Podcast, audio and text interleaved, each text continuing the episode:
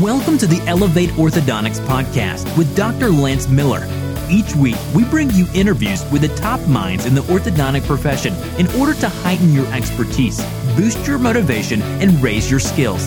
Join us as we help doctors take their practices and their lives to the next level.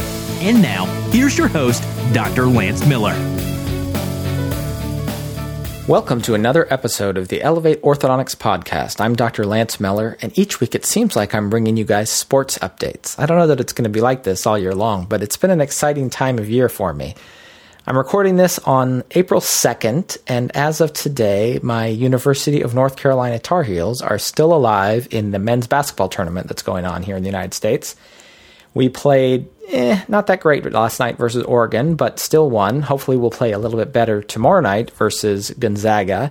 And by the time this gets sent out to all of you guys on Tuesday morning, we'll be celebrating another national championship. I love how I use the word we in there, like I'm part of the championship team. I suppose that's the beauty of sports. I've got a great guest for you today, Dr. Christian Groth. He's an expert on all things digital and orthodontics, and we're going to talk about intraoral scanners, 3D printing, in office aligner systems, really all things digital and that whole workflow, Christian just has an amazing grasp on. So you're going to love this interview and you're going to learn a lot. I know that I certainly did. As is our custom, I have a short thought of the week for you, and then we'll get going with the interview. Let's dive right in and do it. One of the most difficult things about being a new orthodontist is the staggering number of mistakes you make. Unless you're a raging egomaniac or totally clueless, you'll find you're screwing up on an almost constant basis. I can remember my first few months as an associate and my first few years as an owner. The parade of errors was unrelenting and varied from clinical to management to personal. Forgot to explicitly tell the assistant that yes, we are continuing the upper power chain with those class 2 elastics. Botched the explanation of IPR to mom. Now she thinks I'm a butcher who wants to grind away her kid's teeth gave a staff member a hard time, only to find out later they in fact had a medical condition I was not yet aware of. Told my financial person to be more aggressive with an overdue account and ended up with a bad review online. Allowed our staff meeting to descend into a vortex of complaining and negativity. The list goes on and on and on. The frustrating thing is that as orthodontists, we think we're the best and brightest. Decades of educational winnowing have convinced us that we're the bee's knees. At the very least, the simple fact that we've gone to so much school must surely count for something. In the presence of so much congratulatory self talk, all of these mistakes seem particularly jarring. I've spoken with many orthodontists who have felt overwhelmed, frustrated, and even close to tears at the end of some days. How can we reconcile the fact that we have all the best training and all of the best intentions, and yet can't seem to string together an entire day without failing at something? Beating ourselves up doesn't help, but on the other hand, we obviously can't ignore our mistakes because we desperately need to learn from them. Over time, I developed a very simple and effective way to deal with and learn from my mistakes. First, when I felt frustrated or upset with something that had gone wrong, I tried as hard as I could to see how I had contributed to the situation. When I was honest with myself, I found that most often I was at least partly, and more often mostly, to blame. If you have a hard time with self assessment, I would encourage you to read the book Extreme Ownership by Jocko Willink and Leif Babin, which I reviewed in an earlier podcast. The second step was that after I had recognized my mistake and taken responsibility for it, I would repeat the following phrase in my head I'm not going to make that mistake again. Instead of unproductive moping, I turned my error into a learning experience by simply stating, I'm not going to make that mistake again. Sometimes I still felt like an idiot and wanted to beat myself up, so I would remove judgment from the situation by telling myself, I'm not going to make that mistake again. This simple little mantra wasn't just to make me feel better, I really meant it. I would focus my mind on all of the little details that contributed to my mistake. I would literally visualize myself back in the middle of the problem situation. I could see myself in the clinic. I could see the patient I could see mom sitting there on the bench with that look on her face. I could see the patient's teeth. I did all of this to be sure I would recognize the same set of circumstances when they presented themselves in the future. This really works. Because of the nature of our work, I often find myself back in the exact same sticky situation a few weeks or months or years later. Like a quarterback seeing the game slow down, I realize that I've been here before, and I know where the landmines are buried, and I say triumphantly to myself, I'm not going to make that mistake again. I know you're trying your best. There's so much to learn. Stop beating yourself up and be grateful for the opportunities you have every day to become a better orthodontist and a better person. Whether you're a new or seasoned doctor, I hope my little mantra can help you.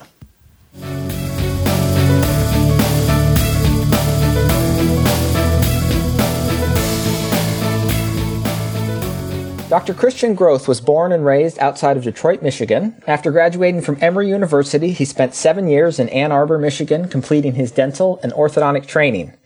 As an early adopter of emerging technologies, I love Christian that you have this, the failed Sony mini disc. I had a mini disc player, Palm Pilot, first generation iPod and iPhone among the many. He was lucky enough to join a practice, TDR Orthodontics, that has been on the cutting edge of orthodontic treatment for the better part of two decades.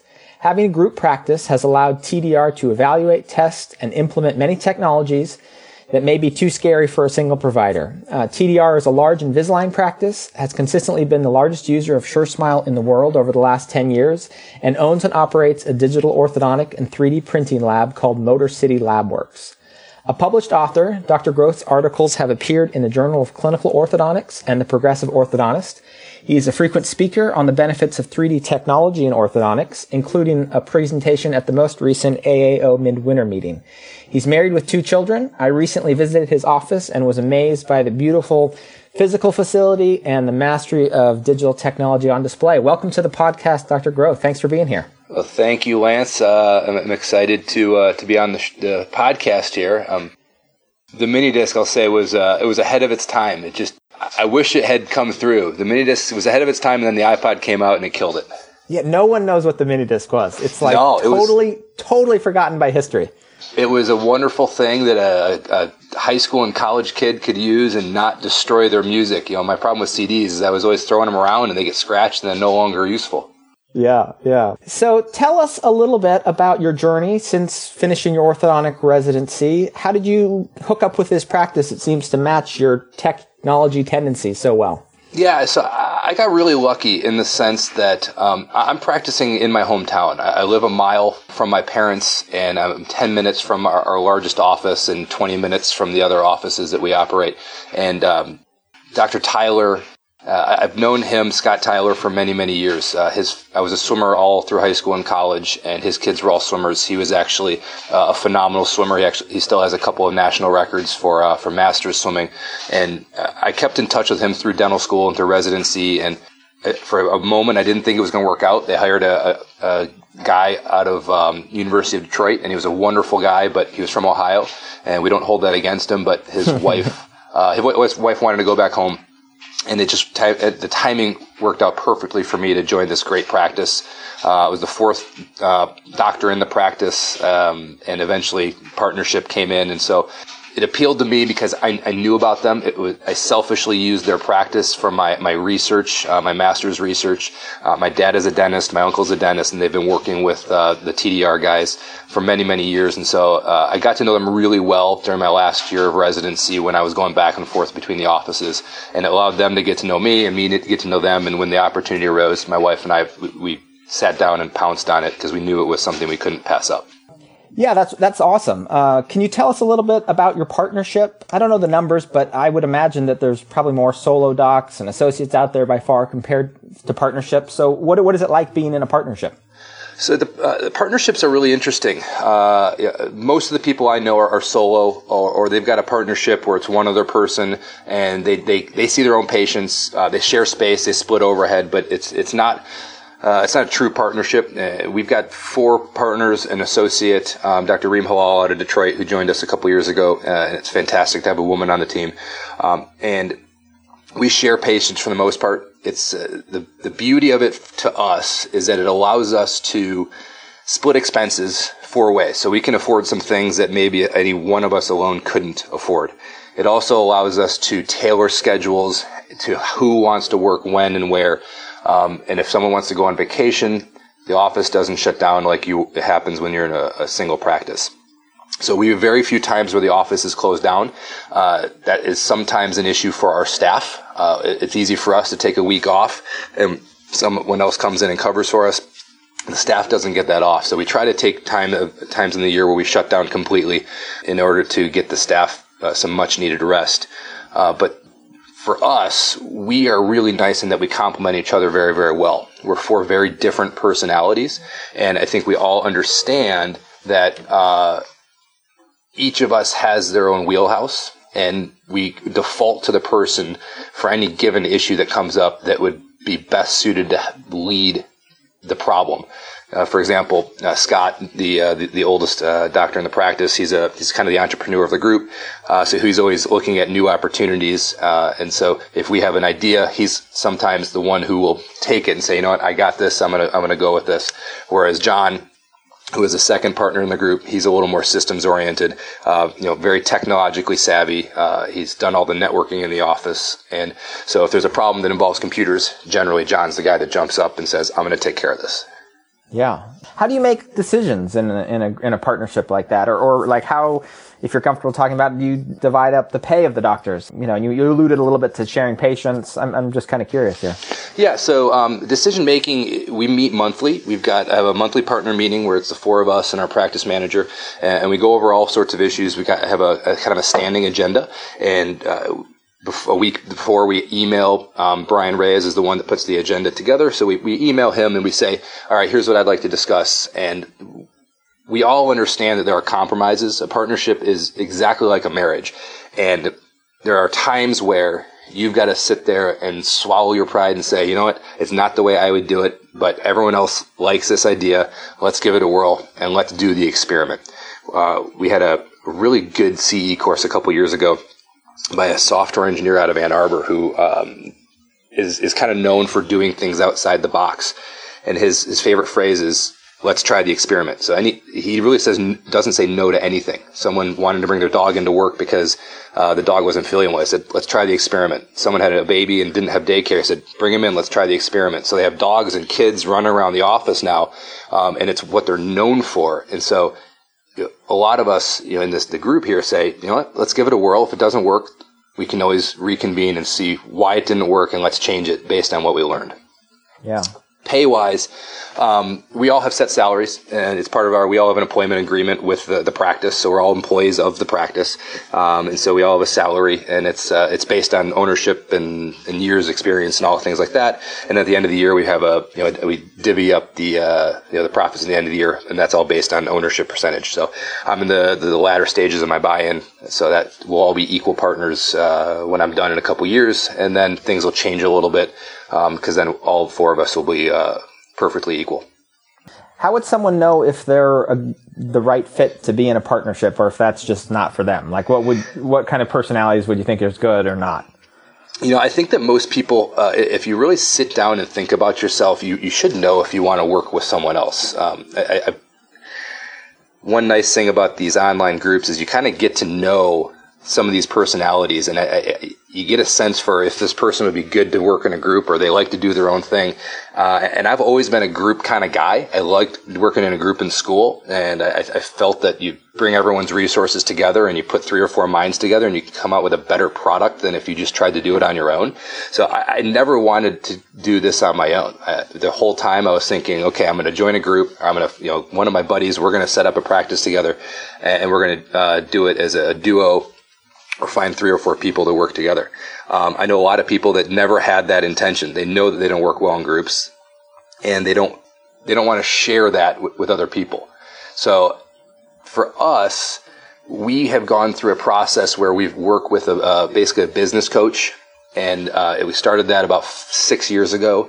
And so any major decisions and any major hiring uh, decisions, we actually put people through a personality test. Um, you know, the most common one is the MBTI mm-hmm. where we have them sit down with uh, with Barry, and he comes back to us and he says, "This is yes, the person that you want in this role," or "No, there's some major red flags here. This is not the kind of person that you want to be the face of your practice."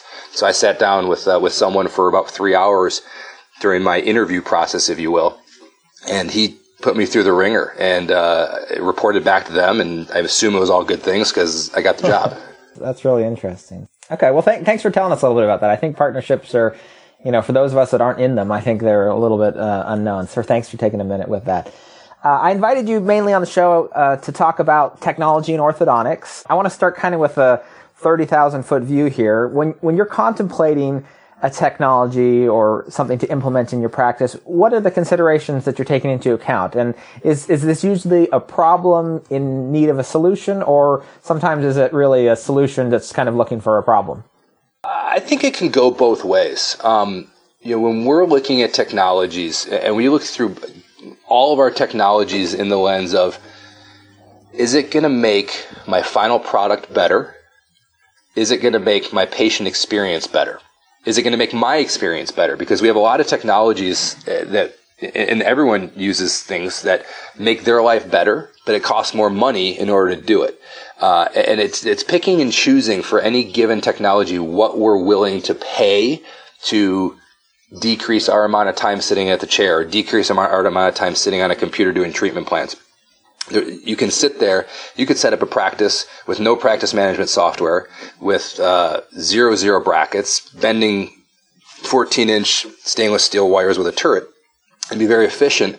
But is that necessarily the way that we want to run our practice? And so we look at things and say, you know, this is a very cool technology, but it's a lot of money and it's not really solved. You know, we don't have a problem with what it solves. Uh-huh. Sometimes we have an issue and we say, all right, what's out there to solve this problem? And so it just depends on, on what we do. And, and John and I always go to the AAO meeting and we look around the exhibit hall and we see all these really cool things and we bring back a lot of information. And, and a lot of times we just look at it and say, yeah, it's really interesting, but it's not worth the, the money that we're going to spend to implement that.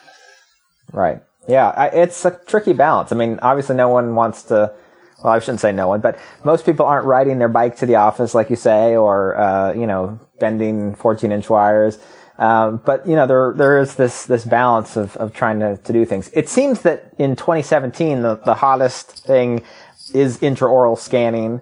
It's interesting. I think back when I was in residency in 2008, it was mini screws, all mini screws all the time. And man, we just wanted to screw in as many mini screws as we could on everyone. And that just made us feel so cool. And now it seems like we've reached almost this similar frenzy level with scanners. Why do you think that is kind of happening now?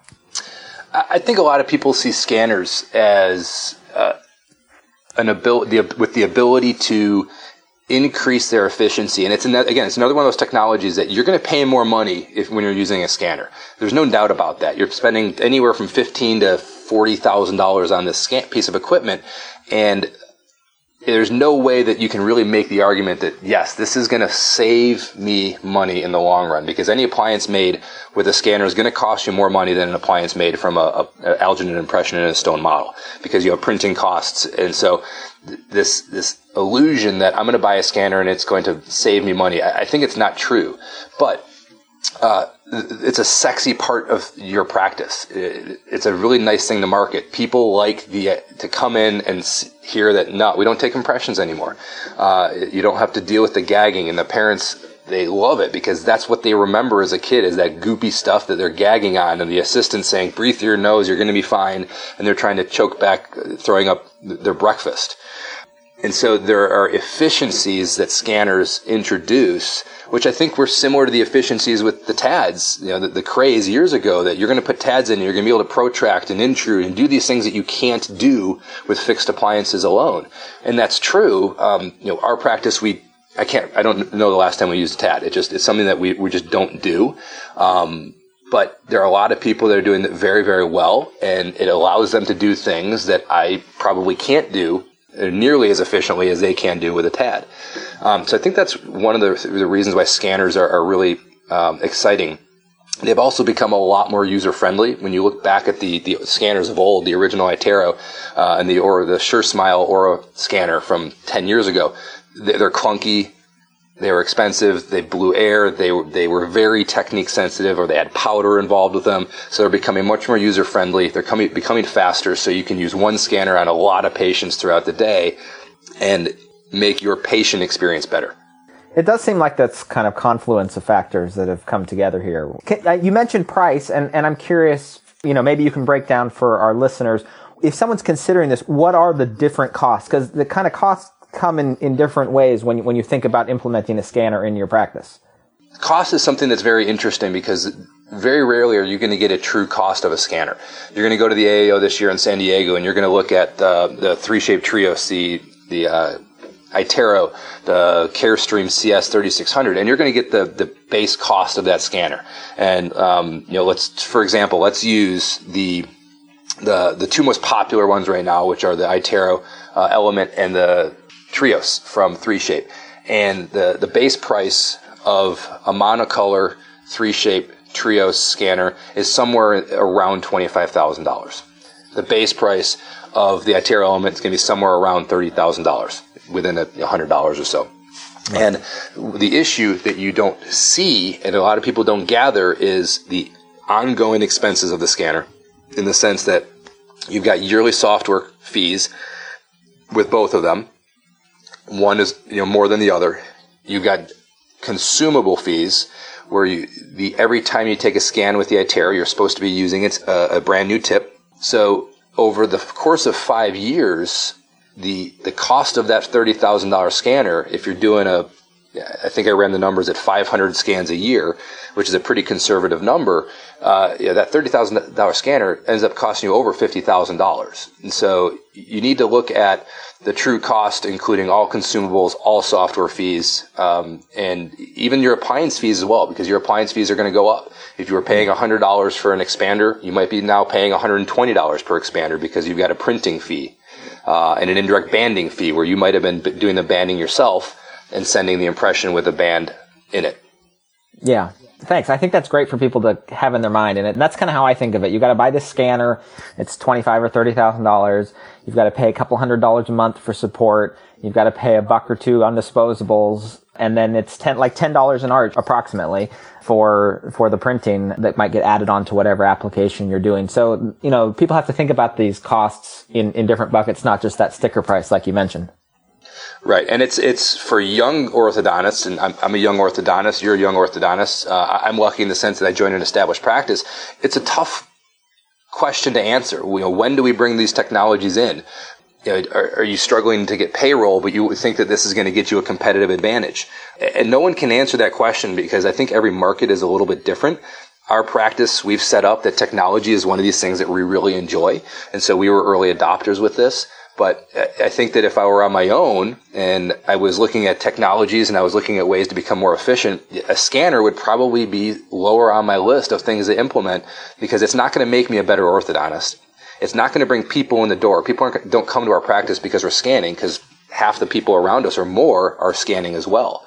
Um, so I, I don't like to tell anyone that buy a scanner and it's going to increase your patient starts because I just don't think it's true. Yeah. Yeah, I don't, I don't believe that either. It seems that all of, and you've said this, all of the treatments in your office really involve these 3D digital systems. So you've got Invisalign going, you've got SureSmile, you've got the in-office 3D printing. Do you and your practice really believe that this, this digital orthodontic workflow is going to be the norm in the future, or, or do you think it's similar to the mini screws where it's going to fade away a little bit? Uh, it's, it, that's a it's an interesting and kind of a loaded question because you, when you look at plastic, moving teeth with plastic, it, clearly Invisalign is not going away, and I think you're going to see at this year's AAO uh, an increase in the number of companies offering plastic alternatives, and next year even more so as some of these patents begin to expire that Align is holding. Um, so I think that that mode of treatment is only going to get more and more prevalent. And uh, as as Dr. Nick Azizis uh, was saying on the podcast, which I thought was a phenomenal um, hour of, uh, of podcast, you know, you got to get good. I think anyone who is denying that you you need to learn how to move teeth with plastic is fooling themselves. Um, because we do get patients all the time that get directed to us from the, the Invisalign website customized appliances when you look at SureSmile or Insignia, Harmony, uh, Incognito, in my mind, it's it's really good for us as a group practice. SureSmile has allowed us to take five doctors, make sure we're rowing the boat in the same direction. I could come into a case that's a, a year in. We've just got a few more visits to go. I've never met the kid. I've never seen their teeth. I can pull up the plan in SureSmile, and I know exactly where we were, where we're going, and, and we have a, an end goal in sight. For someone who is not in a partnership, SureSmile might not make as, as much sense because you're seeing that patient every single time if you've got a strong background in, in, finishing cases and bending wires, I think you can do just as good of a job. Uh, my research, my, my, master's research was looking at uh, the efficiency and efficacy of SureSmile compared to traditional orthodontics. And uh, I firmly believe that SureSmile is not going to finish your case better. You know, is only as good as the person using the tool. I think it does make you more efficient because you don't have to necessarily spend time bending wires chair side. But that efficiency comes at a cost. You know, it's I think six to eight hundred dollars per case based on your volume that you do with them. So that's a lot of money to spend if you're a single doctor. Not quite as much when you split that among four or five people. Sure. The next level of technological sophistication, and I know you've explored this in your office, is this in-office 3D printing. And can you briefly explain how this 3D printer works? I guess for those who might not be familiar, and how long it takes to print a model, how much it costs, kind of the basics of in-office 3D printing. Yeah, absolutely. So, um, really, when you look at 3D printers, um, I'm going to kind of go try to keep it from getting too granular here. There are four basic types of 3D printers, and, and I'll try to spend like 50, 20 seconds on each one. Um, the, the first type, the most basic type, is called a fused deposition modeling printer. It's the MakerBot. It's relatively inexpensive. It's got a spool of plastic resin that gets heated and drawn out layer by layer what each printer has in common is that there is a vertical movement. And so if you imagine a Xerox copier, but instead of copying one page, it's adding those pages together to increase the, the height of that, uh, that copy. So uh, fused deposition modeling is something that we really don't use in orthodontics. There are some people that are using them uh, for retainers.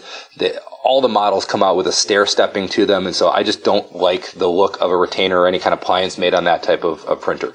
Uh, they're readily available and pretty inexpensive compared to the rest of the types of printers. They range in price from a few hundred dollars up to a few thousand dollars. Then you go into stereolithography, which is the original type of printing. This is using a vat of liquid and a, a laser to selectively cure that resin, and each layer it, that uh, the layer uh, platform drops down or raises depending on the type of printer, and another layer is drawn. Very slow type of, of printing uh, process. Formlabs is probably the most common one that people would know right now. That's a stereolithography printer, um, and a very good one at that.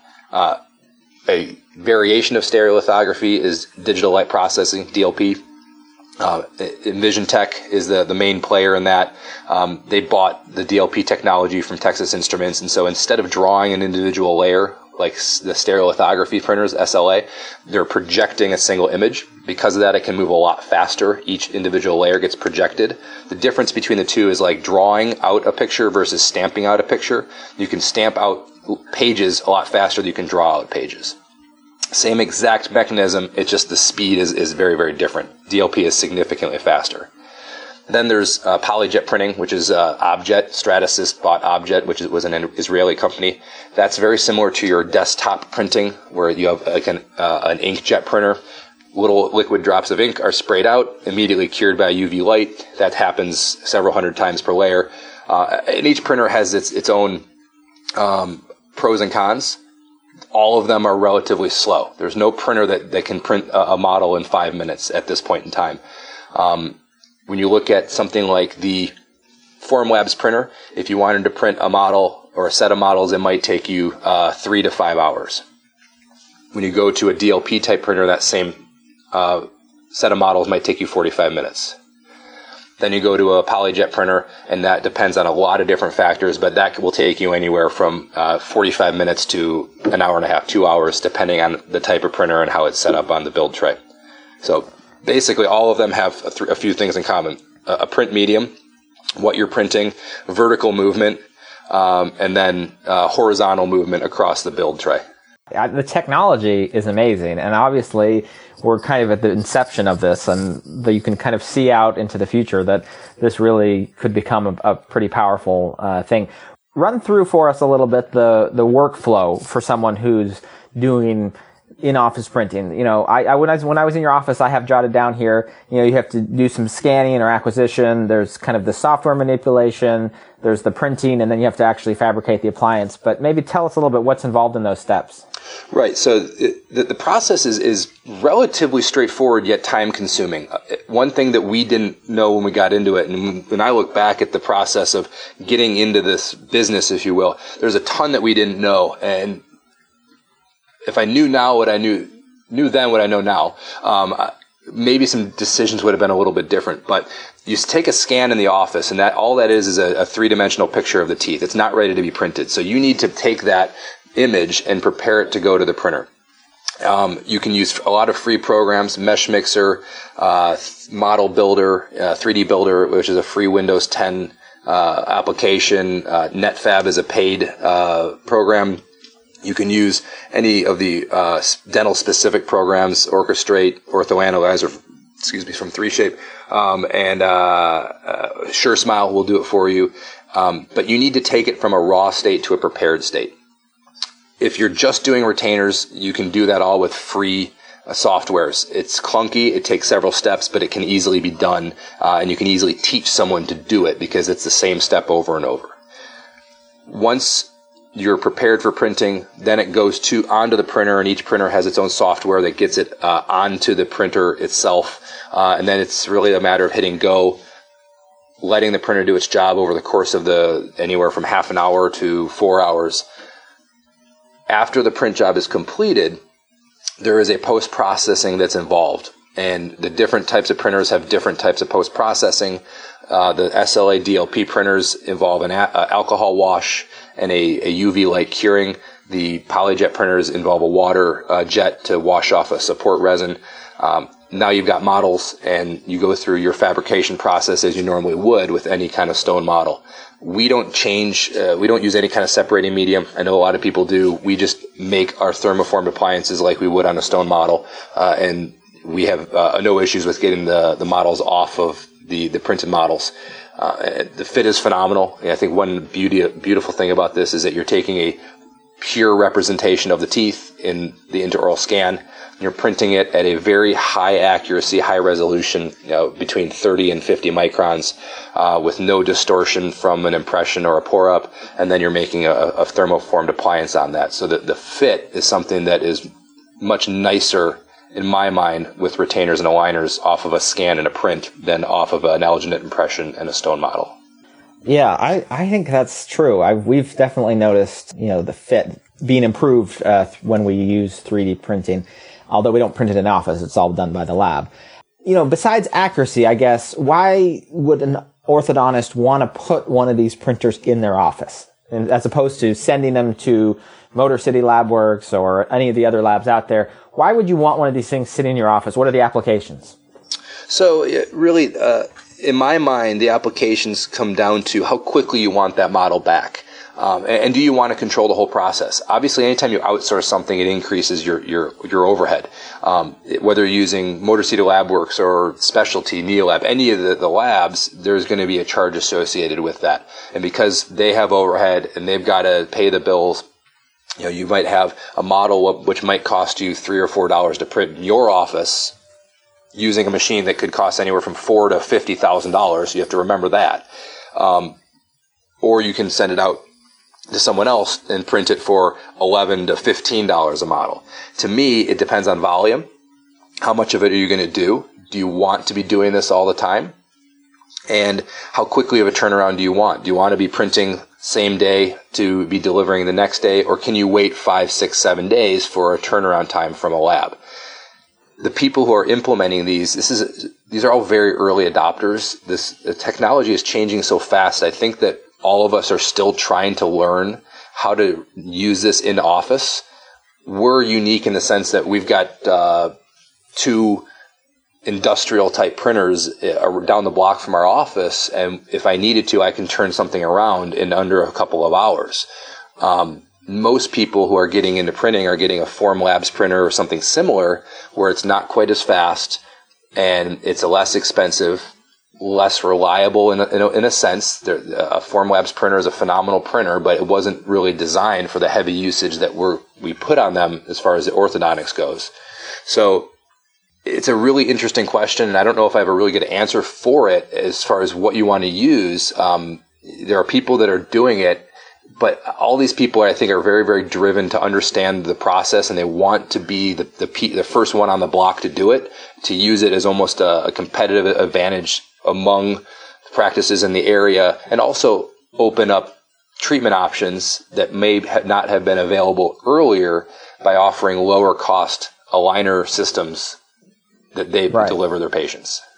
Yeah, that's kind of where I where I came away. It seems to me perhaps it's a little more bleeding edge than than cutting edge at this stage in the game. You know, I, I, guess to be fair, I was a little bit of a skeptic on even intraoral scanning, but you know, I bought one three months ago, and I think I'm really coming around on on that technology. On 3D printing, it seems hard for me to understand from a average sized office. Uh, but one thing I think you touched on is, and you just you just mentioned, is the possibility of doing some sort of minor tooth movement or in office aligner therapy.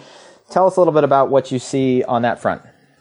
So, uh, you know, all of us know, you know, if there's an orthodontist who doesn't know about Smile Direct Club, they've probably been living under a rock. There is a, a really interesting paradigm shift, I think, going on uh, in the public in the sense that they are seeing this company and, and probably a prolifer- proliferation of other companies that are offering these aligner systems at a significant decreased cost compared to what it would cost to come to our offices.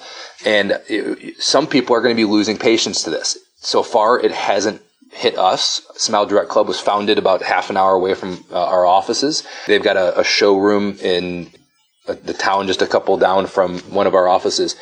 In my mind, we're using it for a couple things. Certainly, new patients that walk in the door who don't have a lot of money, don't have uh, the resources for full treatment. We explain all that to them, um, and we say we do have another option for you. It's going to be very limited in, in comparison to comprehensive treatment, but I think it's going to achieve your goals. The other thing, which is huge for us and probably our most common way to use this in office aligner system, is for relapse patients it's one of the biggest problems in my mind in orthodontics is some kid comes back from college and says, I didn't really wear my retainers and I don't love the way my teeth look. And you say, historically, we've got a couple of options here. We can put braces back on and no kid that's had braces wants to have braces put back on. We can do Invisalign and I need to cover my overhead. So I got to charge you a, a relatively high fee compared to just putting some brackets on. And most people don't like that idea. Uh, we can use a spring aligner, which uh, I don't think they work terribly well. At least not in my hands, they don't work terribly well. Um, and now we've got the, the next option, which is you know, we're doing it in our office. I'm doing the same process as it would be done by Invisalign, but because I control the whole process, I'm a lot, I can offer that to you at a significant cost savings compared to Invisalign. Uh, and so, what would cost half the price of getting the trays alone, I can offer it to you, um, and it's going to be virtually the same as far as you're concerned. Yeah, I think that would be attractive, you know, to a lot of people. And if you can, if you can master this workflow, it does seem that there's there's a big advantage there. Here's another question I have. Are you aware of anyone that's working on what I think in my mind would be like the holy grail of 3D printing, which is printing the aligners directly as opposed to making them off the model? Is that anywhere on the horizon? Yeah, I think it's on the horizon. Uh, I, have seen a prototype, and there are a couple of issues that, that go along with it, and there are issues on a lot of levels. Um, the, the first issue is biocompatibility. You know, we are healthcare providers. You know, you know, some some people don't necessarily think about that, but we're we're working with the uh, biological system and want to make sure that anything we put in someone's mouth is not going to have any kind of uh, reaction, either immediately or a delayed reaction down the road. And these resins are not known for being terribly healthy in their uncured state. So we want to make sure that anything we put in someone's mouth is going to not cause problems. Now there are biocompatible materials, but all those materials are pretty darn uh, rigid. Uh, they're used for bite splints and implant guides.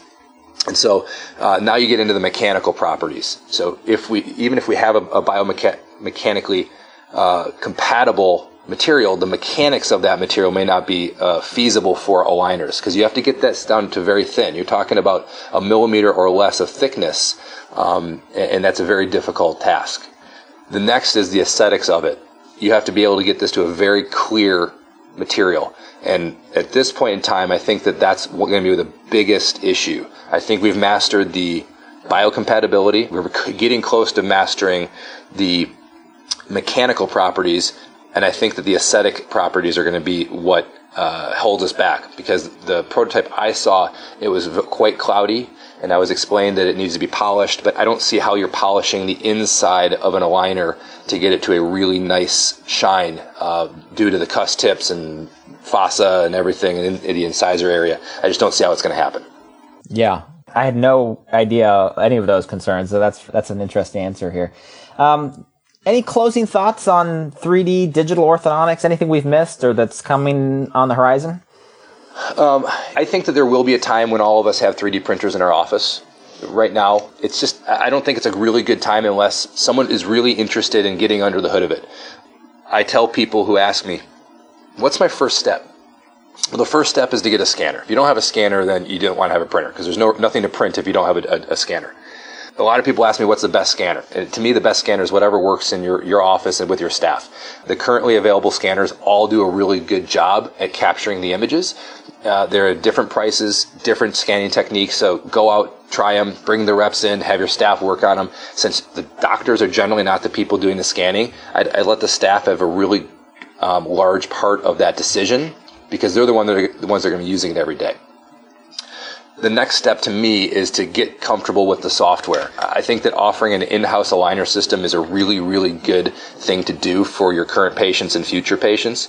For us, every single one of our patients will finish in what we call an active aligner or active retainer if they need it. If their alignment is perfect, great. We just you give them a retainer. But uh, for a little stubborn incisor rotations, it's great to finish them in plastic because that's what plastic does great. Lining up incisors, Invisalign does very, very well. So to offer that to your patients is really good, but it doesn't make sense to me to jump right into 3D printing until you understand the software side of it. And you can get any of the variety of softwares um, relatively cheaply. You can get involved with SureSmile. You can get Orchestrate. You can actually, I think, get Orchestrate for free if you print through them. The Ortho Analyzer from 3Shape is is not terribly expensive. It's not inexpensive, but it's not super expensive if you want to use it on, on a good number of patients. And I think in the next year there are going to be a ton of these companies coming out with new products, uh, and they're just going to be pushing each other to get better and better and more and more user friendly.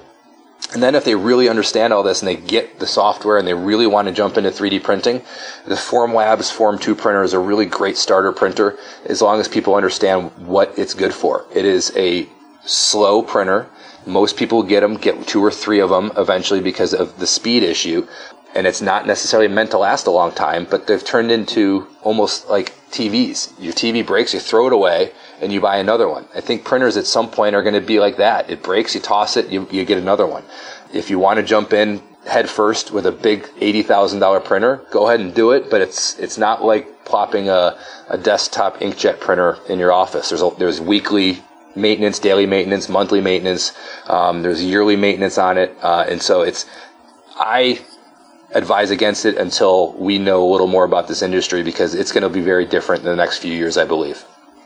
Yeah. Tell us a little bit about Motor City LabWorks. Uh, how did you guys come up with this, and what are what are the services that people are using it for?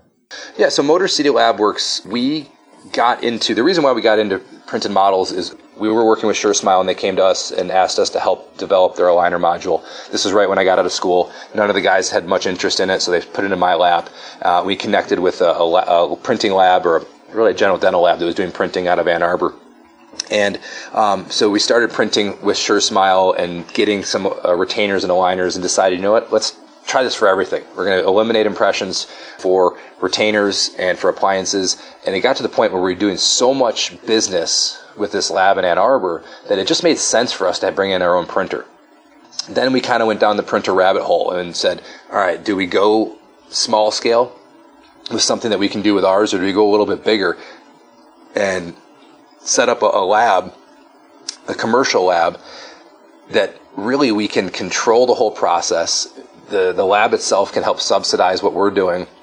But the idea of it was really to benefit our colleagues in the sense that we wanted to offer a lower cost option and still maintain a, a very good product. So we, we're a very limited scope in what we do. Uh, we, we are digital lab. We print. We make thermoformed appliances, and, and that's really it. Uh, we make some mouth guards and things like that, but we don't do any acrylic work. We don't do any soldering. Uh, all we do is print and make uh, retainers and aligners and, and, things of that nature. So it's allowed us to keep our prices lower because our overhead is lower. We've got a pretty lean operation over there, and um, that's that's kind of how it was born. It's grown, and we're you know we're growing. We're working with a uh, you know people all over the country uh, at this point in time, and it's been really an interesting growth process because uh, it's all been word of mouth. It's just friends of friends, which has been awesome. And uh, I know mo- a lot of these people we work with. I know, and so I've, I've, fostered relationships with them. And if there are problems, they call me, and I say what's going on. And uh, it's been a, a, really fun journey that's taken uh, taken us places that we never really intended on it taking us. That's cool. Yeah. I think that's a really neat idea, and to be able to offer it to your colleagues when you have so much experience and expertise, I think that's awesome. I'm going to switch gears here, we're going to wrap things up. Is there anything, Christian, in 2017 that you're doing in your personal life? Habits, uh, new routines, anything that's really working for you that you want to share with our listeners? Um, yeah, so um, in September, I don't know if, did you do anything about Peloton cycles? I've seen it on Facebook like constantly. Yes. Facebook and TV. So I've been watching them for a year and a half, and uh, I, I, was a swimmer through college. I got I did triathlons after college. I've always enjoyed cycling. I, I love watching uh, the Tour de France in July, and so um, finally my wife allowed me in September to buy a Peloton bike. Um, one of the things in 2017 that I'm working on is work-life balance. Uh, it's something I think we all struggle with in orthodontics. We're all motivated go-getters, and we've got these practices, and we, we want to be working you know all the time, but turn it off whenever we can. And so one of my big issues is, yeah, I just, I kind of let things slip. I've got two young kids, one of them who doesn't love to sleep at night. And so things have slipped a little bit. And so my goal this year is to kind of get back on track. And the Peloton bike was that my first step in that at the end of 2016. It's allowed me to, to wake up in the morning and get a workout in before I go to work or come home and get a workout in at home and a, a really great workout. Um, I've never done a spin class before. I have really no interest in going to a spin studio. Um, but I've got a group of, of orthodontic friends friends actually. We all kind of compete with each other, uh, telling each other what rides and classes are really good. So in 2017, yeah, I'm trying to prioritize uh, a little bit more on myself, my personal life, and you know, turning down some opportunities that are coming to me because I, I don't want to look back and say, you know, I missed some really cool years in my kids' lives. So uh, I want to read more books. Uh, I have about eight books that I want to read, and uh, I, am not terribly good at staking with a book. I'll start a book and then I'll jump to another book. So a goal of mine is to read more books, work out more. Uh, I ran a marathon a couple years ago. I want to get back into half marathons and uh, you know, half Ironman triathlons. And so I've got a few things that uh, I'm trying to do. Um, in addition to growing this practice and obviously uh, working on the lab, so interesting things. Any any book recommendations? Any of those books uh, that you're excited about or that you've read recently? I read a, a pretty cool book called "Turn the Ship Around." It was by a, a former Navy captain who was put in charge of taking the worst ship in the fleet as far as testing goes and, and, he was a very accomplished guy. And, and he his job was to turn this ship around and, and turn it into a very high achieving ship.